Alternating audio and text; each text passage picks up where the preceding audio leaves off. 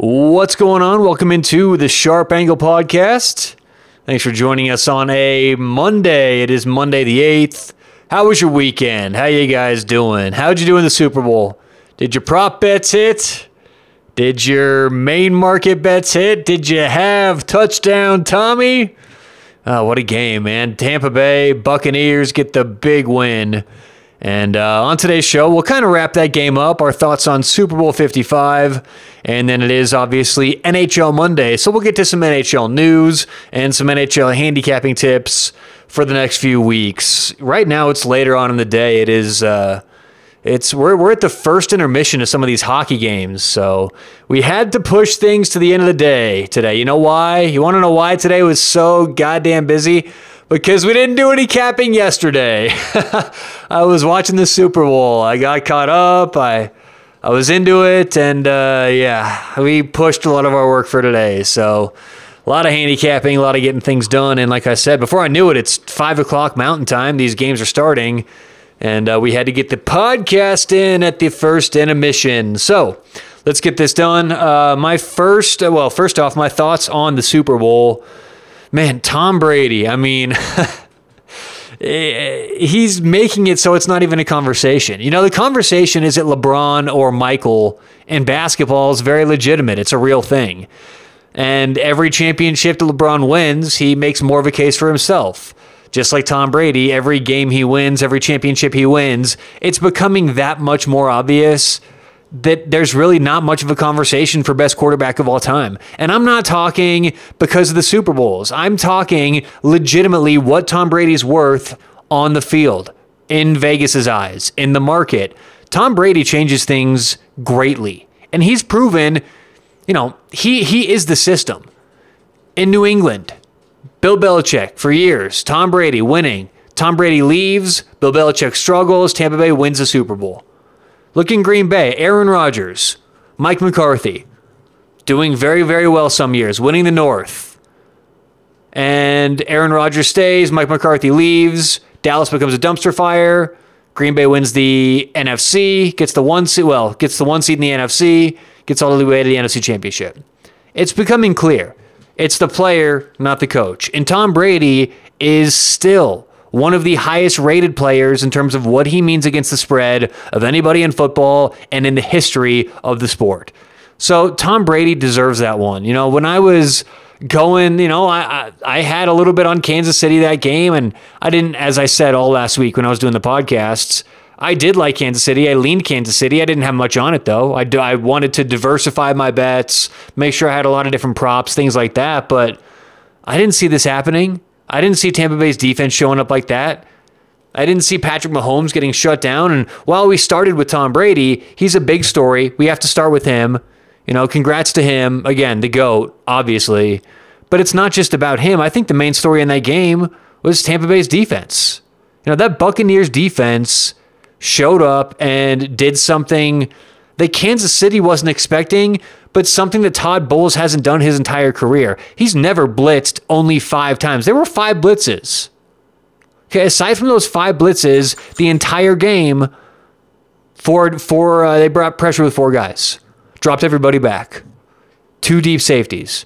I mean, they confused Kansas City, and the Chiefs didn't didn't adjust. I at least assume Andy Reid, Patrick Mahomes, okay, let's get into halftime, make some adjustments, and nothing happened. Nothing was going on. So, yes, part of it was Tom Brady is the greatest of all time, and he willed his team to a win. He changed things when he entered that locker room. Part of it was Tampa Bay's defense played lights out and didn't let Kansas City do anything. And part of it was a failure to adjust, something I certainly thought they would do. Um, now, we're not going to go so in depth to the game. Obviously, Kansas City's offensive line and the injuries there had a big, you know, a big part in in what happened. The referees, we're not going to spend a whole lot of time on that. Do I think that the referees were flag happy the first half? Yeah, they probably threw some flags that shouldn't have been thrown and that haven't been thrown up to this point in the playoffs. But that's not the reason why Tampa Bay was able to win 31 to 9 or whatever it was. You know, it wasn't the referees. So get over that fact. Yes, they threw too many flags. Yes, it may have contributed to some more Buccaneers points, but I mean, Patrick Mahomes was left off the scoreboard well, talking about scoring a touchdown for the first time in his career. I think that goes back to high school. So it was a big deal what happened. It was it was a first. And I think Kansas City is going to be back in the same situation several times the next 10 years. I hope Tom Brady is again. You know, it's so funny. All these. I, I live in Denver, for those who don't know, and everyone here hated Tom Brady for years because he kept beating Denver in the playoffs, and you know he played for the Patriots. But now he's in the NFC. Everyone loves Tom Brady. It's like, oh yeah, let's let's cheer for Tom Brady. So either way, I hope you guys had a nice uh, Super Bowl Sunday. Hopefully you hit some of your bets, uh, prop bets, whatever you had. Hopefully it was a nice day for you. Um, we can talk quickly about some of the biggest bets placed on the Super Bowl. There were three bets, according to sportsbettingdime.com, three bets over a million dollars. All three of them were on Tampa Bay. There was a million dollar bet on Tampa Bay money line, and then two uh, Tampa Bay bets at, at uh, plus three and a half. So the biggest one was Mattress Mac, who actually made the bet. Uh, here in Colorado. And just to clear some stuff up, Mattress Mac does that every year to sort of hedge his promotion. He does a promotion every year where a certain team, if they win, all of his customers or customers who fall into a certain category get a free mattress. So this year it was Tom Brady and the Buccaneers, right? So if, if Tom Brady wins, a whole bunch of his customers get a free mattress. So all he was doing was hedging and making sure that he didn't go out of business doing, you know, giving all these mattresses away. so that's what was happening there. Yeah, it was still a big win, but it's funny. A lot of these articles fail to mention that he was hedging a fairly large bet in terms of uh, the the promotions he was offering. And uh, God, how about the fan on the field? I, I swear to you, I don't even know if we talked about it on the show, but I personally went back and forth so many times. fan on the field, 10 to 1, do we take it? And I ended up actually staying away because the, the whole COVID situation. You know, I thought look, COVID, they're going to have extra security. There, there's no way they're going to let a fan on the on the field. There's probably no way a fan's going to be stupid enough to run on the field during COVID, right? But of course, the one year, well, it's not like the one year I don't bet it, but the one year it happens is the one year I'm contemplating betting it, and I didn't end up doing that. But Kevin Harlan's radio call was hysterical for that. And uh, yeah, congrats if you cashed on that. And last, my last thought on the Super Bowl has nothing to do with the actual game. Andy Reid, was his face mask on upside down? Was I the only one who noticed that? Because I'm pretty sure it was. I'm pretty sure that face mask was completely upside down. He wasn't wearing it right. It looked really weird. It was puffy, sticking out. Anyway, okay. Those are my Super Bowl thoughts, and we are done with the NFL until next season. Special thanks to Bettor Edge. Uh, Bettor Edge is a new place for you to make your sports bets online. And I'm telling you, if you haven't checked out Bettor Edge, do yourself a favor because you can start winning more money immediately. How is that?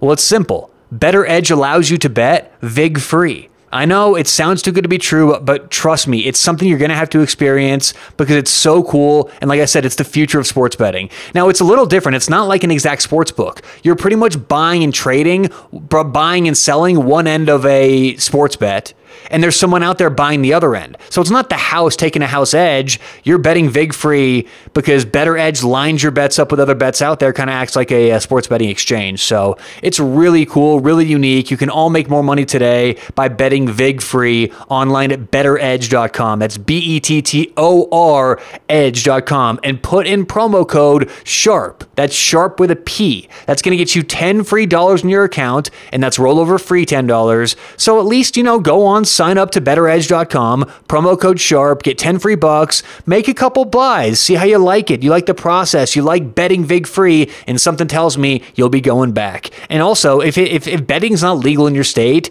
that's okay. It's li- Bettor Edge is legal in almost every single state in America. There's just a couple states it's not legal in. So check. I know I have a lot of listeners in California. Everyone in California, you guys can use Bettor Edge legally. So online, bettoredge.com. That's B E T T O R edge.com, promo promo code SHARP.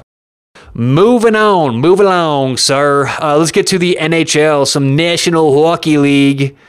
Um, actually, let me check on my games real quick. I told you we were doing this live, live, live, live. Got to check a couple scores.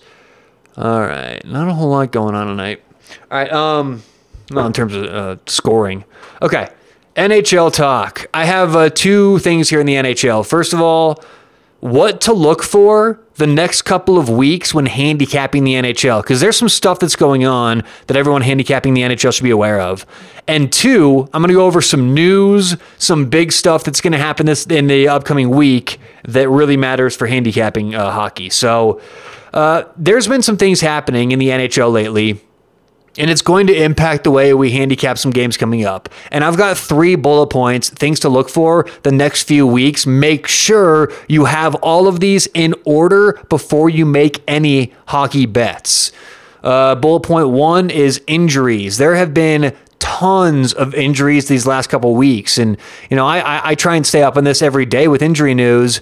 But even, you know, this last couple days, I feel like I'm getting a little bit behind because so many different guys are getting banged up. And it's not like any other sport because hockey, you know, you're playing on a line and lines have, you know, that you have to get, become cohesive and have good chemistry. And it matters when these injuries happen, especially cluster injuries. If you have a couple of right wingers who are out or a couple defenders who are out, it changes things. So make sure that you're up to date on who's hurt on these hockey teams, but not just who's hurt how it's affecting certain lines. Are they mixing things up, trying to spread the talent out so now they're not super heavy up top? You know, there are some teams in this league who can get away with having an elite first line, but there's not many. So uh, make sure you're keeping track of injuries, who is currently hurt, and how it affects the lines.